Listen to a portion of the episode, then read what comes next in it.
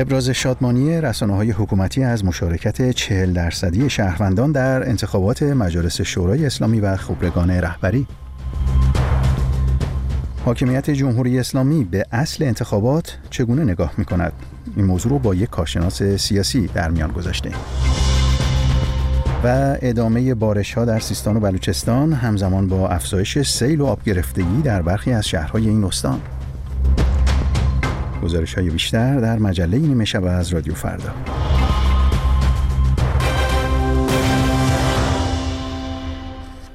با اینکه هنوز شمارش آرای انتخابات مجلس شورای اسلامی در برخی از حوزه های انتخابی از جمله تهران به پایان نرسیده است سخنگوی شورای نگهبان از معترضان به نتایج اعلام شده خواسته تا شکایت خود را ثبت کنند. روزنامه کیهان زیر نظر رهبر جمهوری اسلامی هم شرکت کمتر از 41 درصد مردم در انتخابات را تأکید مردم بر ادامه راه نظام توصیف کرده. نخست گزارش همکارم رویا کریمی مج رو درباره هواشی شمارش آرا در دوازدهمین دوره انتخابات مجلس و ششمین دوره انتخابات مجلس خبرگان رهبری بشنویم و همین موضوع رو در گزارش بعدی پی خواهیم گرفت. جمعه شب زمانی که تیتر اول روزنامه هممیهن را از اکثریت خاموش به حضور و قیاب تغییر دادند می‌شد حد زد که خبرهایی در راه است حضور کمتر از نیمی از مردم پای صندوق های رای و قیاب چهره های مهمی چون محمد خاتمی نشان داد که این روزها هر تیتری می تواند بار معنایی خود را داشته باشد. نتایجی که مسئولان وزارت کشور می‌گویند بر اساس شمارش آرا اعلام شده تا به حال حاوی های متفاوتی بوده. از رأی نیاوردن صادق آمولی لاریجانی رئیس مجمع تشخیص مسئلت نظام در انتخابات خبرگان رهبری تا سوم شدن احمد علم الهدا پدر همسر رئیس جمهور و نماینده ولی فقیه در استان خراسان در حالی رخ داده که ابراهیم رئیسی به عنوان تنها نامزد عملی خبرگان در خراسان جنوبی با 80 درصد آرای شمرده شده برای سومین بار از این استان به خبرگان راه یافته است. در انتخابات مجلس شورای اسلامی نیز محمد باقر نوبخت نامزد شهر رشت و دبیر کل حزب اعتدال و توسعه و محمد رضا باهنر دبیر کل جامعه اسلامی مهندسین که از شهر کرمان کاندید شده بود به عنوان چهره های شاخص شکست خورده نام برده شدهاند. نام علی متحری سرلیست فهرست کاندیداهای صدای ملت و نماینده سه دوره مجلس شورای اسلامی نیز در میان 60 نفر اول حوزه انتخابیه تهران که همگی از اصولگرایان هستند دیده نمی شود. روزنامه شهر روز شنبه به نقل از منصور حقیقت پور داوطلب دوازدهمین دوره انتخابات مجلس نوشت که آراء صندوق ها را به تفکیک اعلام کنید منصور حقیقت پور انتخاب 60 نفر اصولگرا در انتخابات تهران را شبه برانگیز قلمداد می کند. سایت انتخاب نیز از به هدف رسیدن برنامه های حکومتی خبر داد. به نوشته این وبسایت حکومت یک گام فراتر از یک دست سازی پیش رفته و اصر رادیکال سازی آغاز شده است. این وبسایت سه نفر اول تهران یعنی محمود نبویان، حمید رسایی و امیر حسین ثابتی را از رادیکال ترین نیروهای سیاسی خوانده و چهارم شدن محمد باقر قالیباف رئیس مجلس یازدهم را شکستی سخت برای او دانسته. به این وبسایت قالیباف حتی موفق نشده دو تن از نزدیکترین نیروهای خود یعنی سعید احدیان و سعید آجرلو را وارد مجلس کند. در حالی که به گفته وزارت کشور بیش از ده میلیون نفر در استان تهران واجد شرایط رأی دادن بودند بر اساس آماری که یاسر جبرائیلی فعال سیاسی اصولگرا اعلام کرده در استان تهران تنها یک میلیون و سیزده هزار نفر رأی دادند با این حساب مشارکت در استان تهران حدود 18 درصد برآورد می شود که به نوشته رسانه های رسمی 40 درصد از آرای محفوظه نیز باطله بوده است. تا پیش از این در یازده دوره انتخابات مجلس شورای اسلامی در ایران نفر اول تهران همواره نزدیک به یک میلیون یا بیشتر از آن رأی به دست آورده است. در دوره دوازدهم اما محمود نبویان به عنوان نفر اول در تهران تا عصر شنبه تنها 120 هزار رأی به دست آورده است. از آنجا که بر اساس قانون انتخابات هر نامزد باید بتواند 20 درصد از کل آرای مأخوذه را به دست آورد رئیس ستاد انتخابات استان تهران گفته در حوزه انتخابی تهران ری شمیرانات اسلام شهر و پردیس همچنان باید منتظر باشیم تا شمارش آرا به پایان برسد.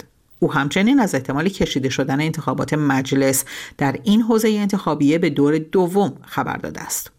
رسانه های حکومتی از صبح شنبه دیگر جزئیات آرای شمارش شده را اعلام نکردند. در شبکه های اجتماعی هم مطرح شده که نیروهای امنیتی اعلام قیمت از سوی صرافی ها را ممنوع کردند. واکنش بازار ارز و طلا به بیرونقترین انتخابات مجلس افزایش قیمت دلار تا مرز 60 هزار تومان بود. نرخ دلار در بازار آزاد ایران از 58800 تومان در روز قبل از انتخابات به 59250 تومان در روز جمعه رسید و ظهر روز شنبه 12 اسفند به حدود 60 هزار تومان اوج گرفت. انتخابات روز 11 اسفند نخستین انتخابات پس از های سراسری زن زندگی آزادی بود که در جریان آن صدها تن به ضرب گلوله نیروهای امنیتی و انتظامی کشته و هزاران نفر بازداشت شدند. مقام های جمهوری اسلامی ایران در یک سال گذشته شماری از معترضان را هم اعلام کردند. گزارش همکارم رویا کریمی مجد بود اما در حالی که هنوز شمارش آرای انتخابات مجلس مجلس شورای اسلامی و خبرگان رهبری به پایان نرسیده شماری از رسانه های نزدیک به سپاه پاسداران میزان مشارکت در این انتخابات رو حدود 41 درصد اعلام کردند و نسبت به این میزان مشارکت ابراز شادمانی کردند. این خبر الان در حالی است که احتمال تعداد بالای آرای باطله در بسیاری از شهرها از جمله در تهران و دیگر حوزه‌های انتخاباتی هم مطرح است. سایت خبری دیدبان ایران هم پس از شمارش 80 درصد آرای صندوق های تهران آرای باطله رو بیش از 380 هزار عنوان کرده. وزارت کشور ایران هم هنوز تعداد کل شرکت کنندگان در حوزه انتخابیه تهران ری و شمیرانات رو اعلام نکرده. به دلیل سانسور رسانه ها و فقدان ناظران مستقل در جریان انتخابات در ایران راستی آزمایی آمار شرکت کنندگان در این انتخابات همچون انتخابات گذشته میسر نیست اما آنچه که آمارهایی که تاکنون بیرون اومده نشون میده انتخابات این دوره با دوره های قبلی دست کم در تهران نشون داده که مشارکت به شکل قابل ملاحظه ای از همه ادوار انتخابات پایین تر بوده. با این حال بسیاری از مخالفان و منتقدان جمهوری اسلامی انتخابات در ایران رو مهندسی شده و دستوری توصیف می کنند اما ببینیم خود حاکمیت جمهوری اسلامی و تصمیمگیران اصلی در این نظام به اصل انتخابات چگونه نگاه می کنند پرسشی است که با مجتبا نجفی تحلیلگر مسائل سیاسی ایران در پاریس در میان گذاشتم که با هم میشنویم. جمهوری اسلامی به نظر من یک سیری طی کرده. در اوایل انقلاب پشتیبانی اکثریت حالا اون مردم رو داشت. یک ترکی در این حمایت انداخته شد و ما شاهد استفاده معترضین از صندوق های رأی بودیم علیه اون هسته سخت قدرت. یعنی ما توی انتخابات های مختلف از 76 به بعد شاهد این روند بودیم. اینجا جمهوری اسلامی با یک تعارض و یک سرگردانی مواجه شد. مبنی بر اینکه حالا این موزل رو چه بکنه از یک طرف دوست داشت همچنان این انتخابات ها با شکوه برگزار بشه از یک طرف هم هسته سخت قدرت تمایل داشت که نتایج انتخابات یا به سود اونها باشه یا اینکه روند به طوری حرکت بکنه که به اون روند دموکراتیزاسیون کمک نکنه. یعنی قدرت اینها در ساختار نظام سیاسی تحت خطر قرار نگیره. از اینجایی که جمهوری اسلامی به نوعی با یک تعارضات بنیادین مواجه میشه از یه طرف واقعا تلاش می‌کنه که هسته سخت قدرت رو حاکم بر کشور بکنه و تمامی میانه رو اصلاح طلب هر چی ما حتی اصولگراهای سنتی رو از ساختار قدرت جارو بکنن. خب این مستلزم اینه که با یک بخش عمده ای از مردم تقابل بکنن. یعنی مستلزم این که یک انتخاباتی رو برگزار کنن که با حداقل شرکت انجام بشه و ما سه دور پیاپی هستش که با انتخابات های زیر 50 درصد مواجه هستیم و این بی سابقه هست. بین انتخابات با شکوه و حفظ قدرت اون هسته سخت قدرت دومی رو انتخاب کرده. آقای نجفی اما می‌دونیم که آمار و آمارسازی برای جمهوری اسلامی خیلی مهم هست. الان شماری از رسانه های نزدیک به حاکمیت ابراز شادمانی کردند از مشارکت همین حدود 40 41 درصدی که تا به اینجای کار اعلام شده. خب این پرسش مطرح هست که چرا همین حاکمیتی که الان متهم به مهندسی آراست این همه هزینه می‌کنه؟ هزینه سیاسی مذهبی مالی لوجستیکی و نمیاد مثلا آمار بالای 60 درصد یا 70 درصد اعلام کنه. ببینید طرفداران جمهوری اسلامی اینو در هر شرایطی شادی می‌کنن. من حتی معتقدم اگر انتخابات 15 درصد هم برگزار میشه با اعلام می‌شد اینا شادی می‌کردن. اینا شکست می‌کنن شادی می‌کنن پیروز میشن شادی می‌کنن. به نوع یک نوع سیاست نمایشی شعاری هستش. ولی اونا خودشون می‌دونن که چه اتفاقی در حال رخ دادن هستش. من برمیگردم به پاسخم به سوال اول که در این تناقض حفظ قدرت رو به جای اون حفظ وچه مردمی نظام سیاسی اینا انتخاب کردن. اما اینکه چرا آمارسازی نمی‌کنن؟ اینجور مسائل اینا. ما در سال 88 یک نظام یک دستی رو مواجه بودیم که تصمیم گرفته بود با اون موجی که پشت سر میر حسین موسوی حرکت کرده بود در برابر حاکمیت که با رویکرد نظامیگری مثل سپاه و بسیج تعریف می‌شد شورای نگهبان تعریف می‌شد. اونجا برای نظام حیثیتی بود که از اون برگ رأیش در جابجایی بنیادین آرا استفاده بکنه و ما اونجا شاهد یک کودتای انتخاباتی بودیم. اما در سایر انتخابات ها هنوز جمهوری اسلامی از اون برگ رأی خودش به معنای یک کپونی که در یک وضعیت اضطراری و ویژه استفاده کنه به اون مرحله نرسیده. این یک نکته. نکته دوم این که در به زنگاه های مختلف اون رقابت های داخلی مانع میشه که مثلا یک جابجایی آرا یا یک عدد عجیب غریبی اعلام بشه. مثلا فرض کن 60 درصد یا 70 درصد. علتش اینه که بین خود اصولگراها هم یک دعوایی هست و این خود به خود یک بخشی از اون مراحل اون آماده سازی فضا یا اعلام یک عدد عجیب غریب رو منتفی می‌کنه. در سالهای اخیر بین اون گروه های اصولگرای سنتی اون طیف وابسته به قالیباف با گروه های پایدارچی اختلاف از این اختلاف باید که یک عدد عجیب غریب اعلام نشه. اعلام مشارکت 60 درصد یا 70 درصد خیلی دشواره برای جمهوری اسلامی مگر اینکه موقعیت تعیین می‌کنه که چه وقت از این کپون استفاده بکنه. آقای نجفی بر صورت اونچه که مشخصه یک اکثریت خاموشی در این انتخابات شرکت نکردند. این مسئله تا کجا برای حاکمیت جمهوری اسلامی قابل چشم پوشی هست. می‌دونیم بر صورت بین مشارکت پایین در انتخابات برخی کشورهای دموکراتیک با مشارکت پایین در حکومت‌های تمامیت‌خواه تفاوت‌ها و پیامدهای متفاوتی وجود داره.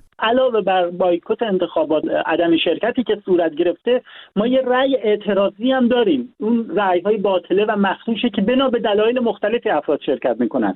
یک بخشی شاید وابسته به این سیستم دولت نفتی هستن کارمند هستن و نمی‌خوان برها موقعیتشون به خطر راه اعتراضشون رو از این طریق اعلام کردن. پس علاوه بر آمار عدم شرکت ما یه رأی اعتراضی هم داریم. یک درصد رو تشکیل میده که اینا رأی های باطله رو هستن مخدوش هستن. اینو فقط می‌خواستن اضافه اما تا کجا جمهوری اسلامی می‌خواد به این ادامه بده؟ من معتقدم در حال حاضر ما در روند بلوغ یک دستسازی قدرت هستیم.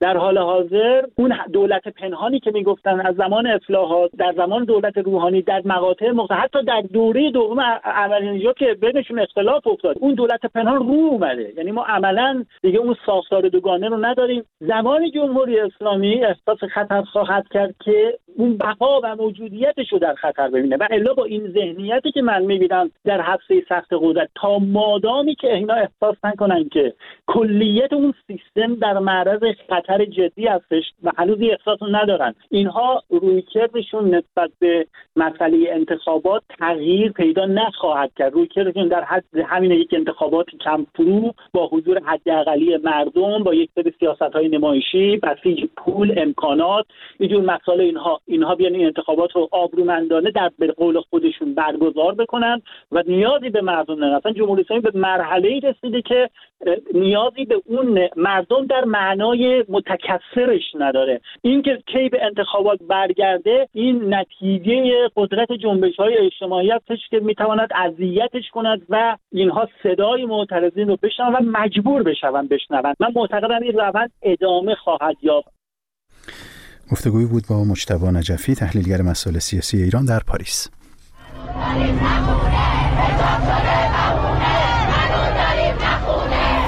شیراز مالی آباد بازار تلف موشوی ساری گوهر داشته کرد مشهد خیابان سعدی. کرمانشاه. کرمان.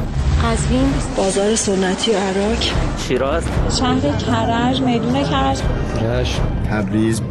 شهرستان بشنویه قم بازار بزرگ تهران. بندر عباس. از سراسر ایران همراه با رادیو فردا. اما با گذشت چند روز از بارندگی های شدید و جاری شدن سیل در مناطق و روستاهای مختلف استان سیستان و بلوچستان گزارش های بسیاری از وضعیت اسفناک مردم در مناطق سیل زده حکایت دارد. راه های ارتباطی بسیاری بسته شدند و دهها روستا دچار آب گرفتگی شدند. ادامه بارندگی در توقیان رودخانه ها به همراه سرمای شدید بسته شدن راه های ارتباطی و قطع برق و آب شرایط رو برای بسیاری از روستاها بحرانی کرده. مردم سیل زده از عدم امدادرسانی یا امدادرسانی دیر هنگام سخن می‌گفتند در همین زمینه همکارم سپیده بهکام با شیر احمد شیرانی نارویی سردبیر و وبسایت حالوش که اخبار مربوط به سیستان و بلوچستان رو پوشش میده گفتگو کرده و از آخرین وضعیت مناطق سیل زده پرسیده. الان وضعیت در جنوب استان بحرانی تر از اون چیزی که بعضا در تصاویر مشاهده میشه یا اینکه بعضا در رسانه های حکومتی عنوان میشه. صرفا الان تمرکز رو منطقه دشتیاری است مناطقی که در یک مساحت و مقیاس بسیار بزرگ زیر آب رفته که مردم به وسیله همون قایق ها دارن رفت آمد می‌کنن. بسیاری از مناظر مسکونیشون محاصره سیلاب هست بعضی زیر آب رفته. حالا مناطق دیگه هست مثل منطقه دلگان مناطق کوهستانی سمت نیکشهر مناطق از سراوان مناطق مرزی خب اینا اصلا دیده نمیشه و در رسانه ها در مورد این مناطق منطقه سلزده است. همون بارندگی با همون شدت و با همون شرایط آب گرفتگی در این مناطق هم بوده. منتها چون اونجا بیشتر بالاخره به خاطر اون هموار بودن و مسطح بودن و اون منطقه حجم اون سیلاب رو بهتر در واقع نشون داده تمرکز رو منطقه است. از سوی دستگاه هلال احمر یا اداره راه و ترابری هیچ اقدام موثری انجام نشده. بسیاری از راه های مواصلاتی روستاها هنوز هنوز قطع هست هنوز آب فروکش نکرده سیلاب در مناطقی که بالاخره حجم آب زیاد هست. مردم امکاناتی ندارن که بخوان حداقل اون آبی که در قسمت های مسکونی هست بخواین رو تخلیه بکنن اون موتور پمپ هایی که لازم هست. حتی در مناطق شهری هم اتفاق بسیار است. منازلی که بالاخره گلی و خشتی بوده سقفشون فرو ریخته کلا آب داده خونه ها. بالاخره این مشکلات هست. حالا اینکه هوا هم سرد هست مناطق اقلام و اساسی مثل خوراکی پوشاک گرمایشی امکانات اینها کلا از دسترس مردم خارج هست. حالا دستگاه حکومتی هم صرفا هم مقامشون حالا به انتخابات و به همین موضوع در واقع معطوف بود و غافل موندن از اینکه نخواستن واقعا اقدامی انجام بله منم به همین موضوع می‌خواستم اشاره بکنم. به حال وضعیت پیچیده ای هست. گزارش های زیادی منتشر شده از این وضعیت که مردم نیاز به کالاهای اساسی دارند و سرد هم شده پتو ندارند. در چنین شرایطی گزارش نشون میده که امداد رسانی های دولتی به اون شکل لازم انجام نشده و برخی ویدیوها هم که قطعا شما دیدید من هم دیدم حکایت از این داره که مردم گلایه می‌کنن از اینکه قایق های دولتی اومدن و به جایی که به مردم کمک بکنن که در حتی زیر آبها گیر افتادند و بعضا جنازه هایی از اون زیر اومدن بیرون. بعد از ساعت ها صندوق های رأیگیری رو برای مردم سیل زده آوردن یا هلیکوپترها رو ندادن سپاه و ارتش به مردم و گفتن که اینها رو می‌خوان برای انتخابات استفاده بکنن. کاملا درسته. اصلا هیچ اقدامی انجام ندادن مسئولین اونجا که در اون منطقه بودن. حالا اینکه ما تصور بکنیم یک سری کارهای انجام شده منتها کفایت نکردن اصلا اقدام عملی و موثری انجام ندادن. حتی می‌تونستن قبل از اینکه این سیلاب به وجود بیاد حداقل آب صدا رو خالی بکنن آب پشت صدا رو که این به صورت مقطعی که اینکه بالاخره این سیلاب به وجود نیاد که بعد این آب حجم عظیمی از بارندگی ها می‌تونست در پشت اون صدها قرار بگیره جایگزین. مونتا با اینکه بالاخره هشدار هواشناسی بود بالاخره شرایط مشخص بود این کار رو انجام ندادن. بعد از اون هم صرفا هم مقام دستگاه های نظارتی و دستگاه های راه ترابری هلال احمر ستاد بحرانی که در استان بود اقدام عملی انجام نداد. همین خودروهای سوختبرانی بودن که بالاخره آفرود بودن خودروهاشون. تا حد وصلشون تونستن بالاخره یک سری اقلامی رو در حد خیلی کم به بعضی از مناطقی که بالاخره شرایط عبور با این خودروها لند کروز بود انجام بدن منتها هنوز که هنوز شرایط وخیم هست. همونطور که شما هم فرمودید بله از بالگرده هاشون صرفا برای مناطقی که هدفشون همون عکس رایگیری بود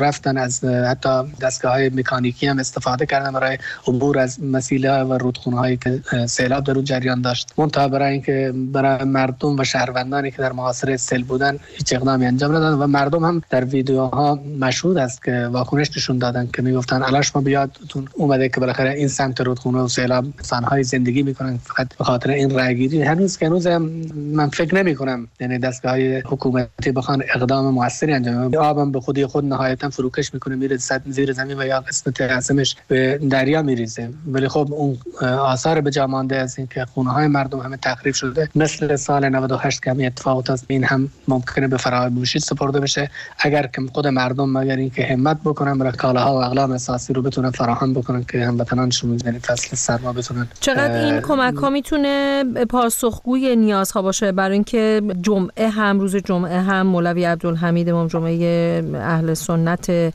زاهدان توی خطبه های نماز جمعه یک فراخانی داد در واقع اعلام کرد و از مردم خواست که کمک بکنن و به این وضعیت رسیدگی بکنن از شهروندان دیگر. خواست که به مردم سیل زده کمک بکنن. چقدر این فراخان تا الان جواب داده و چقدر مردم می‌تونن موثر باشن؟ قطعا مردم می‌تونن موثر باشن ولی اینکه این کمک ها بتونه افاقه بکنه و مورد نیاز اقلام مورد نیاز مردم اون سل منطقه سل زده رو تامین بکنه قطعا در اون صد و در اون مقیاس نخواهد بود. ولی خب تنها کاری که از دست مردم برمیاد از افراد در واقع متنفذ شخص مثل مولوی عبدالحمید همین است وقتی می‌بینن دستگاه های حکومتی وارد این موضوع نمیشن و کار اقدام عملی موثری انجام نمیدن بالاخره مردم ناچار هستن. اونا همه شهروندان هستن بالاخره انسان هستن در یک شرایط مصیبت باری گرفتار شد و خب وظیفه هر فرد فردی هست ولی اینکه ما بگیم این کمک ها می‌تونه به تنهایی جوابگوی خواسته و نیازهای مردم اون منطقه باشه همچین چیزی نیست. در حد خیلی ابتدایی و نیازهای اولیه است که شاید بتونه برای 24 ساعت 48 ساعت بتونه نیازهای اون اولیه یه خانواده رو خانوار رو تامین بکنه. اینکه این نیازها